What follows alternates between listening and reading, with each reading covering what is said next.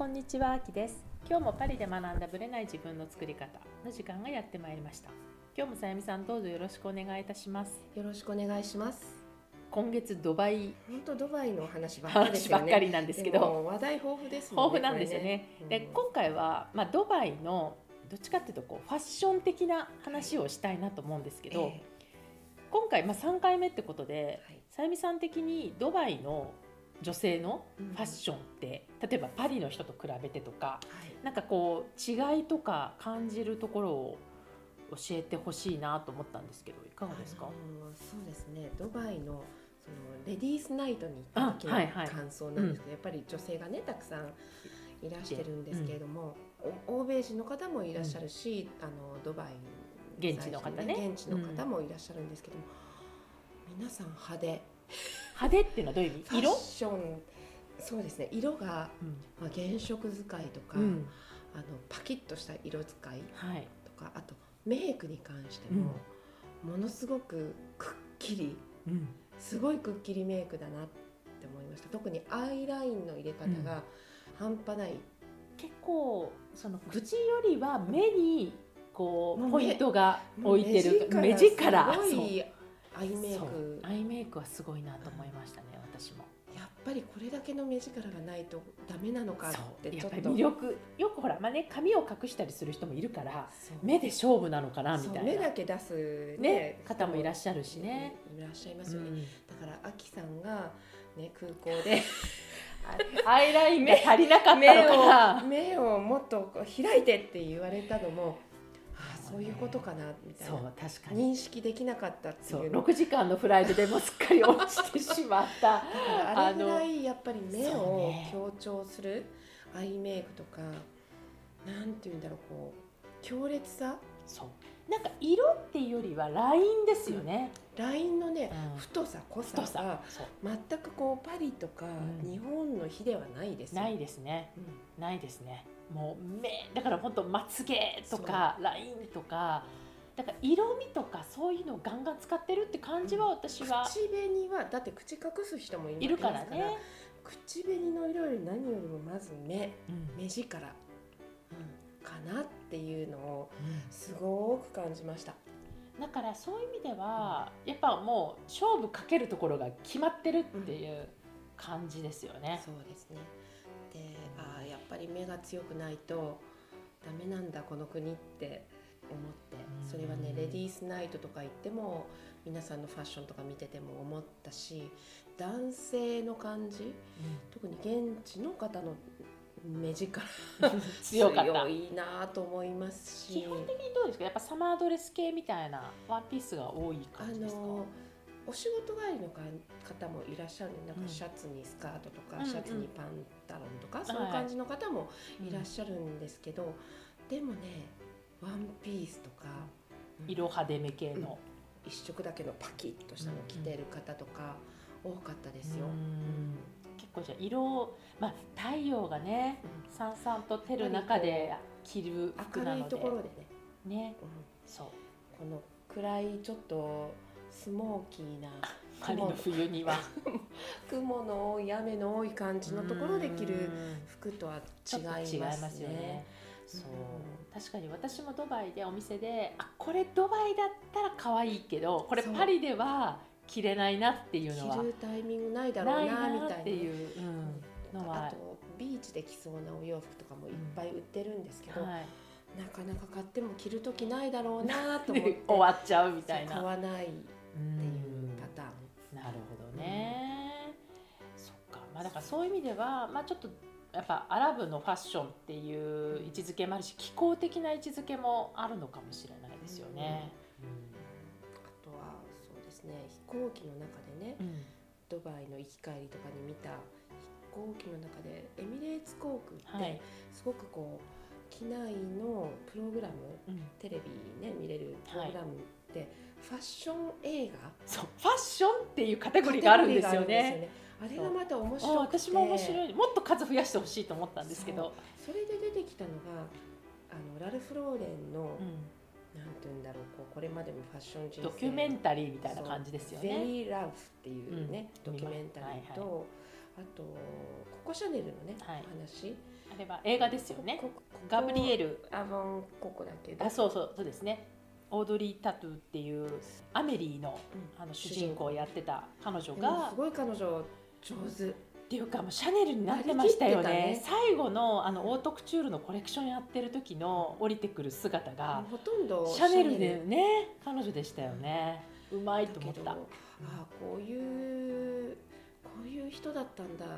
シャネルってっていうので、またすごい私は感銘を受けて、うん、こうなんていうのかな、いろんなところでインスピレーションを受けて、 そ, う、ね、それをね、うん、それをこう自分 の, のクリエイティブにね生かしてるっていうのはすごい分かりましたよね。そうなんだと思って、またさらに尊敬の念が芽生えてきた、うんね、あの帽子のね、そのスタイリングの感じとか、あとこう服をね、こうちょっとメンズをこうカットして、そうそう結局は白い襟とか ね, ねああいうのをくっつけて、でネクタイをうまくこうねうやったりとか、あとはこうノルマンディーのね、うん、海に行った時の漁師さんのボーダーシャツを、あのマリンルックのね、あれにインスピレーションを受けてね、うん、また彼女を自分のファッションに取り入れたりとか。なんておしゃれなんだろうっていうか、うん、なんてクリエイティブなんだろうって、あの当時の時代を考えると本当すごいですよね、うん、すごいなと思って、うん、本当にねあれは感銘を受けましたね、うん、あの同じ映画見てるからね、同じ、そうそうそう、同じ飛行機行ってるから本当皆さんにもぜひ見て、うん、あれは私もあの映画見そびれて、うん、でも見たいなと思ったから、もうこれも一発目で見ましたね。私私も一発目で見ただって見そびれてたから見そびれたからね。そうそう、だからドバイに行く飛行機の行きでも見ましたっていう感じなんですけどね。行きで見たのがそのシャネルの映画と、うん、ラルフ・ローレンの映画で、うん、ラルフ・ローレンの映画を見てるとまた私の古巣のかあのカルバンクラインが出てくるんです、うん、と思って、なんてう嬉しいというかね、うんうんうん、でそこを見てるとこうふたりの違い、そうデザイナーの世界観の違いがはっきりと分かってきて、うんうん、確かに違いますよね、うん、あ同じお花のね生け方でも、うん、カラーのお花を生けるって言っても、あのカルバンの場合いっぽんかにほんシャッて刺して終わり、うん、あのとてもなんて言うんだろう、日本の全スタイルに近い感じなんですけど、うんはい、ラルフ・ローレンの場合いっぱいいっぱいいっぱい刺してるの。そうなんですね、うん、いっぱい刺してるの、うん、でいろんなものがお家の中にもいっぱいあるの、うーん違うと思って、私はやっぱりなんでなんでカルバンに惹かれたのかがすごい分かった。なんでカルバンで働きたいと思ったのかがすごい分かった。ラルフじゃなかったんですね。ラルフじゃなかった、うん、絶対違ったなと思って。なるほどね、うん、私も見たんですけど途中で寝ちゃって、そこの部分までだから私カルバン見てないんですよ。見る前に寝ちゃってる多分、えー、あじゃあ相当早い時間でやってますよ。早い、もうかなりもうあのシャネル見た後で結構満足しちゃって、途中でねアナウィンターとか、うん、あのダナキャランとかもねいろいろ出てきたの。ダナキャランはなんかね一回目開けたのかもしれないけど、ちょっとあダナキャランって思ったのがあったので、みんなあの頃のそうあの時のねなんか有名なデザイナーの、はい、それは覚えてますね。そうだからね、これはこう私にとっては、うん、なぜ私がカルバンに惹かれ、うん、ラルフには惹かれなかったのかっていうのが分かりやすく分かった映画でしたね。なるほどね、まあ、そういう意味ではねなんか面白い、まあ、私は寝てしまったんですけどアレクサンダー・マックイーンもね、うん、あったんですよね。寝てましたからそれは私も、ね、眠りはしなかったけど飛ばしてみたかなって感じ、うん、なんかね、うんまあ、映画じゃないからってドキュメンタリーだからってもあるんだけど、そうそうそう、こう淡々と喋ってなんとかってこうなんかやっていく感じなので、うん、気づくとこう眠りモードになってたみたいな感じでアレクサンダー・マックイーンなんかもほぼほぼあの見てない感じですね。ちょ、ちょっとねもうちょっと作りに工夫が欲しかったんですけどまあ仕方がない、うんうんやっぱり一番面白かったのはシャネル、ね、シャネルのねあの映画はやっぱり、うん、いろいろな私の知らなかった部分っていうの、うん、その彼女のそのおしゃれっていうかそのファッションセンスに関する考え方とか、うん、そういうのは、うん、この何素人の私でも分かる世界観が あ, あの時代からここまで持ってくるってやっぱりすごい、うん、すごい人だったと、ね、っていう感じはしますね。だからそう考えるとやっぱりヨーロッパの感じとドバイの感じは違いますね、うん、違いますね、うん、ファッションのねなんていうのかな、違うから、うん、全然違うんですけれども、本当あのライフスタイルが違うからまたね全然ね、うん、でも向こうに住んでらっしゃるヨーロピアンの方たちってのは基本的にまあヨーロピアンだけどドバイの気候を取り入れたおしゃれをしてるってことが多いんですよね、うん、そうですね。でもこう屋内はとても寒かったりもするので、うんうんうん、冷房が、ね、はいはい、効いてるからね。だから結構長袖であの、うん、なんて防寒ファッションだったりをするみたいですよ、うんうんうん、あ、そうなんですね、うん、そんな肩をバンバン出してる感じでもないんですね。屋内ではね、うん、えアイメイクとか別にこうあのああの現地の方みたいになってるわけではない。ヨーロピアンの方たちヨーロピアンの人たちはそこまで あ, あっちのこう影響を受けてる感じでもないんですね、うんうん、だけどこうパリとかのスモーキーなこうグレージュっぽいお洋服っていうのは少ないのかな、うん、やっぱり確かに原色っぽいかも、うん、グレーのかかったものはないかも。グレーシュっぽいのがないない確かにない。確かにこうあの太陽の下では生えない、うん、生えないんですよね。地味だしね、うん、ああそっか。そう考えるとやっぱ気候とファッションって結構影響があるっていうことですね、うん、大きいですよね、うん、グレッシュじゃ な, なかったら、うん、そうね、パリだからできるっていうのはあるかもしれないですね。なんかパリならではの色合いってありますよね。ありますよね、うん、なんかね、それはこう長く住むに従ってだんだん分かってくる気がする、うん、なんでパリでこういう色合いが多いのかなって。この街並みと空の色と太陽の光に一番マッチするのが、うん、やっぱりああいうグレイッシュだったりこうグレージュっぽい色だったりっていうのはなんかわかる、うんうん、やっぱそういう気候は絶対あるんだな、うん、特に冬場なんか特にそうですよね。そうですね、うん、そう冬場冬場みたいな日の方が多いんで、まあ、基本長いんで ね, ね冬が長いから、うん、まあ、そういう色合いが多いのかな。バッグとかでもね、そうですよね。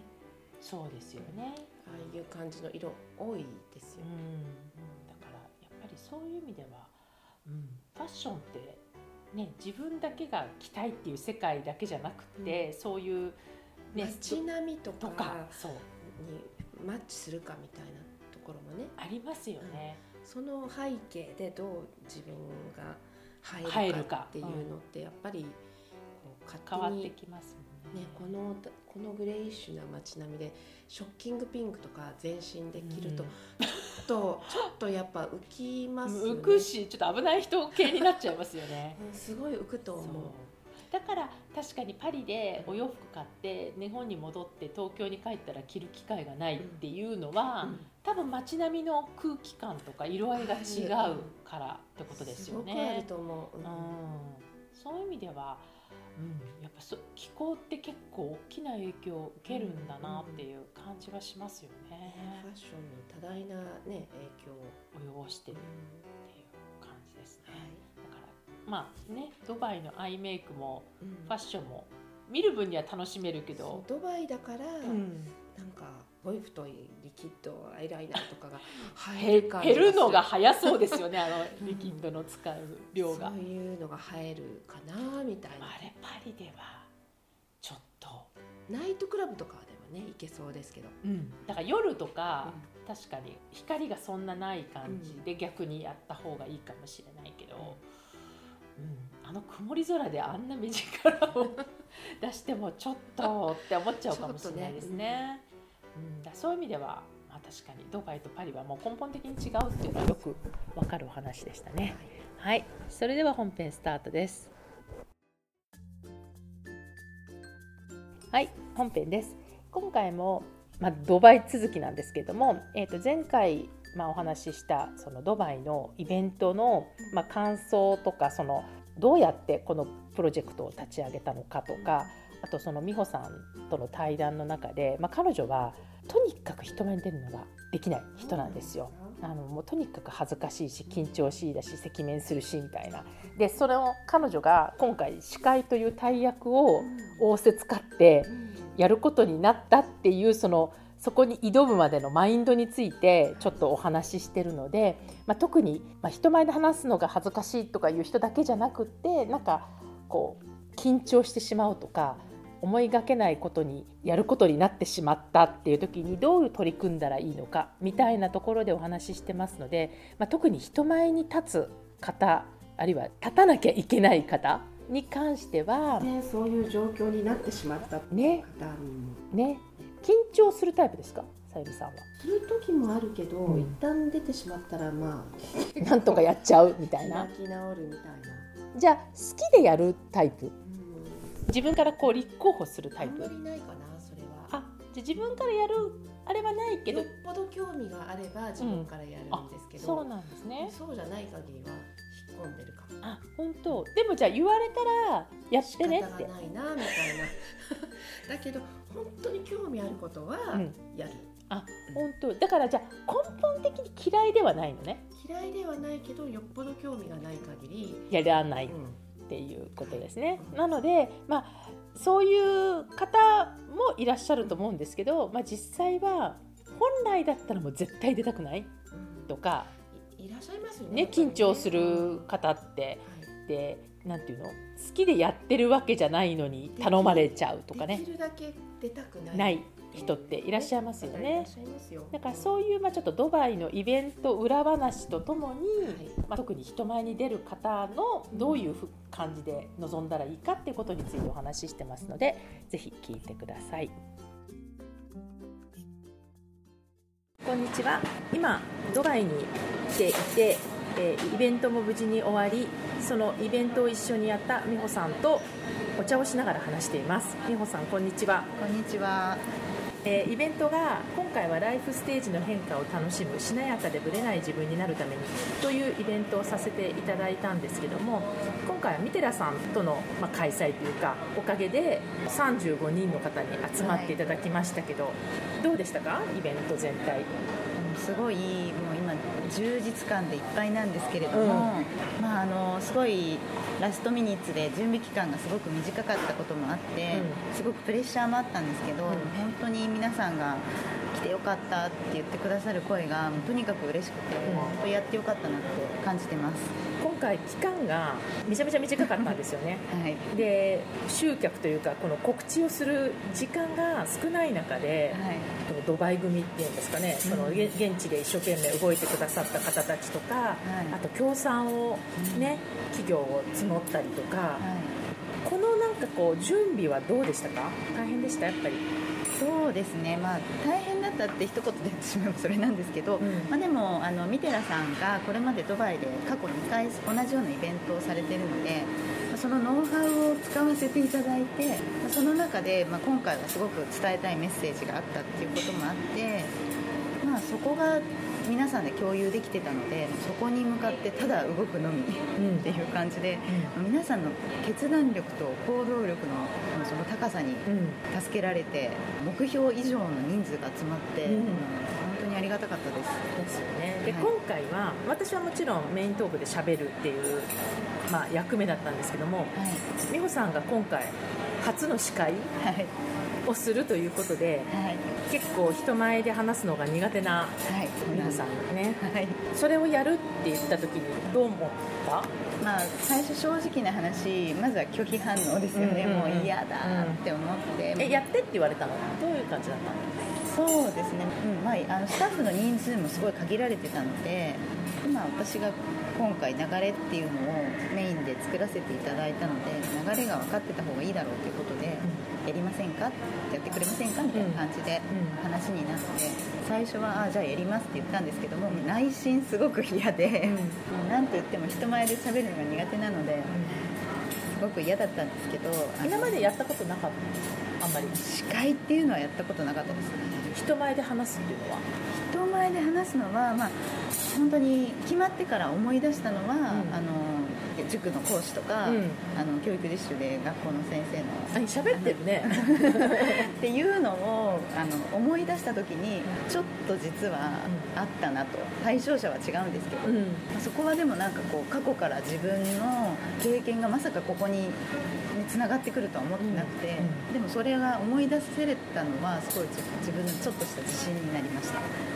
じゃあどうやってその拒否反応から準備していったんですか？人一つはやるしかないっていうところもあり困ったんですけど、実はね、あのアキさんともちょっと、うん、やっぱり抵抗があるという話をした時に、うん、じゃあなんで緊張すると思うっていう話になって、うん、そこから私がなんで緊張するかって考えると、うん、まあ、失敗は許されないとか、うん、噛んじゃったらどうしようとか、うん、土地ってなんかパーフェクトにできないと嫌だっていう、そこが見えて、うん、あ、それってちょっと私自分のことしか考えてないじゃんっていうところに気づいて、そのなんで緊張すると思うっていう質問がすごく私の中では大きかったです。え、あの当日話したやつ？当日です。あ、当日の、ね、始まる前にちょっと話を、ちょっと私がこう人が集まってきてドキドキドキドキし始めた時に、うん、あの時にどういう話をしたか覚えてます？その自分のことしか考えてないなっていう話になった後、うん、どうやってこう気持ちを切り替えていったの？そうですね、アキさんと話して、あ、そっか、なんか自分が失敗しちゃいけない、うん、自分がパーフェクトにしないといけないっていう思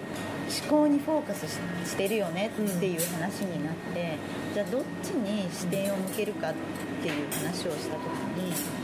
お客さんと私の関係とか、うんうん、お客さんに今回来ていただいて、ね、どういう会場の雰囲気作りをやったらいいかっていうことにフォーカスしてみないっていう感じになった時に、うんうん、あ、そうかと思って、そしたらじゃあ私のできることってお客さんがすごくいい雰囲気で、多分緊張して来られる方もいるので、そこをじゃあハーモニー、お客様とのハーモニーっていうか、まあ、調和を、うん、調和っていうのにフォーカスしてみようかっていう話をした時に、うん、お、そうかという感じで、うん、もう私あのプログラムにハーモニーって書いてプログラムにハーモニーって書いちゃった、うん、それがチラチラ目に入るようにして、うん、なんか私とお客様とスタッフとみんなで一体感持てるようにっていうことにフォーカスしたら、もちろん緊張するんですけど、うん、なんか自分も楽しめてよかったなと思いました。ハーモニーっていうなんかこう話は、そのやっぱり目線を変えるっていう話じゃないですか、うん、で緊張する人って、うん、まあ、上がり症の人とかね、うん、そういうのもあるし、基本慣れじゃないあれって、うん、そうです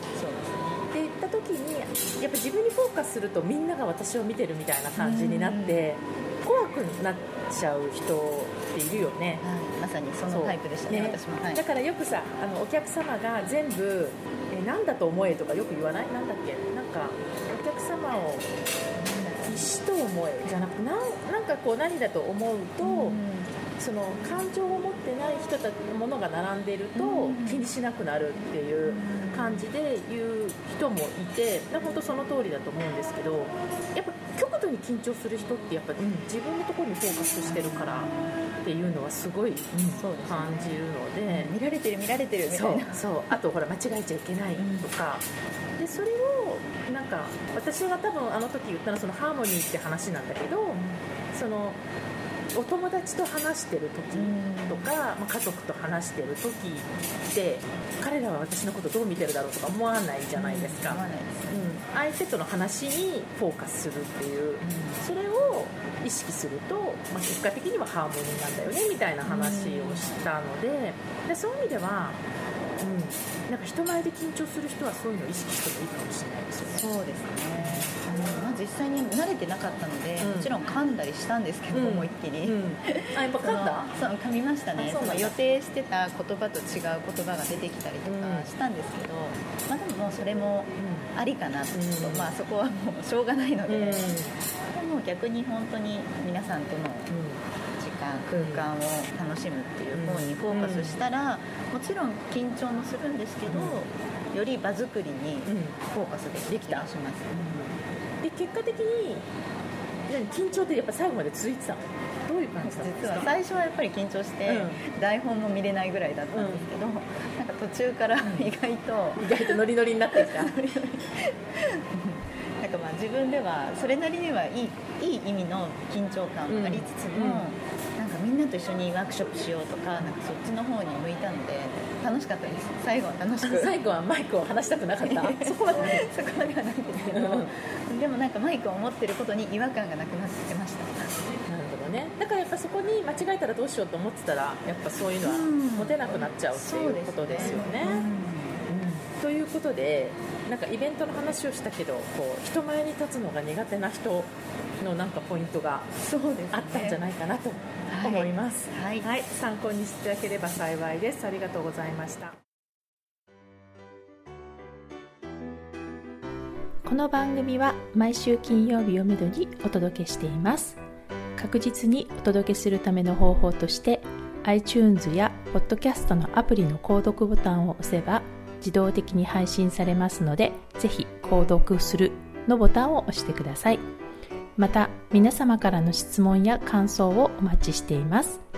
オフィシャルサイトはパリプロジェクトで検索していただきお問い合わせから質問や感想をぜひ送ってください。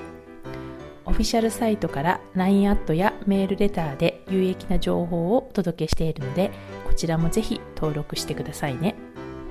また次回もパリで学んだブレない自分の作り方をお楽しみに。あきでした。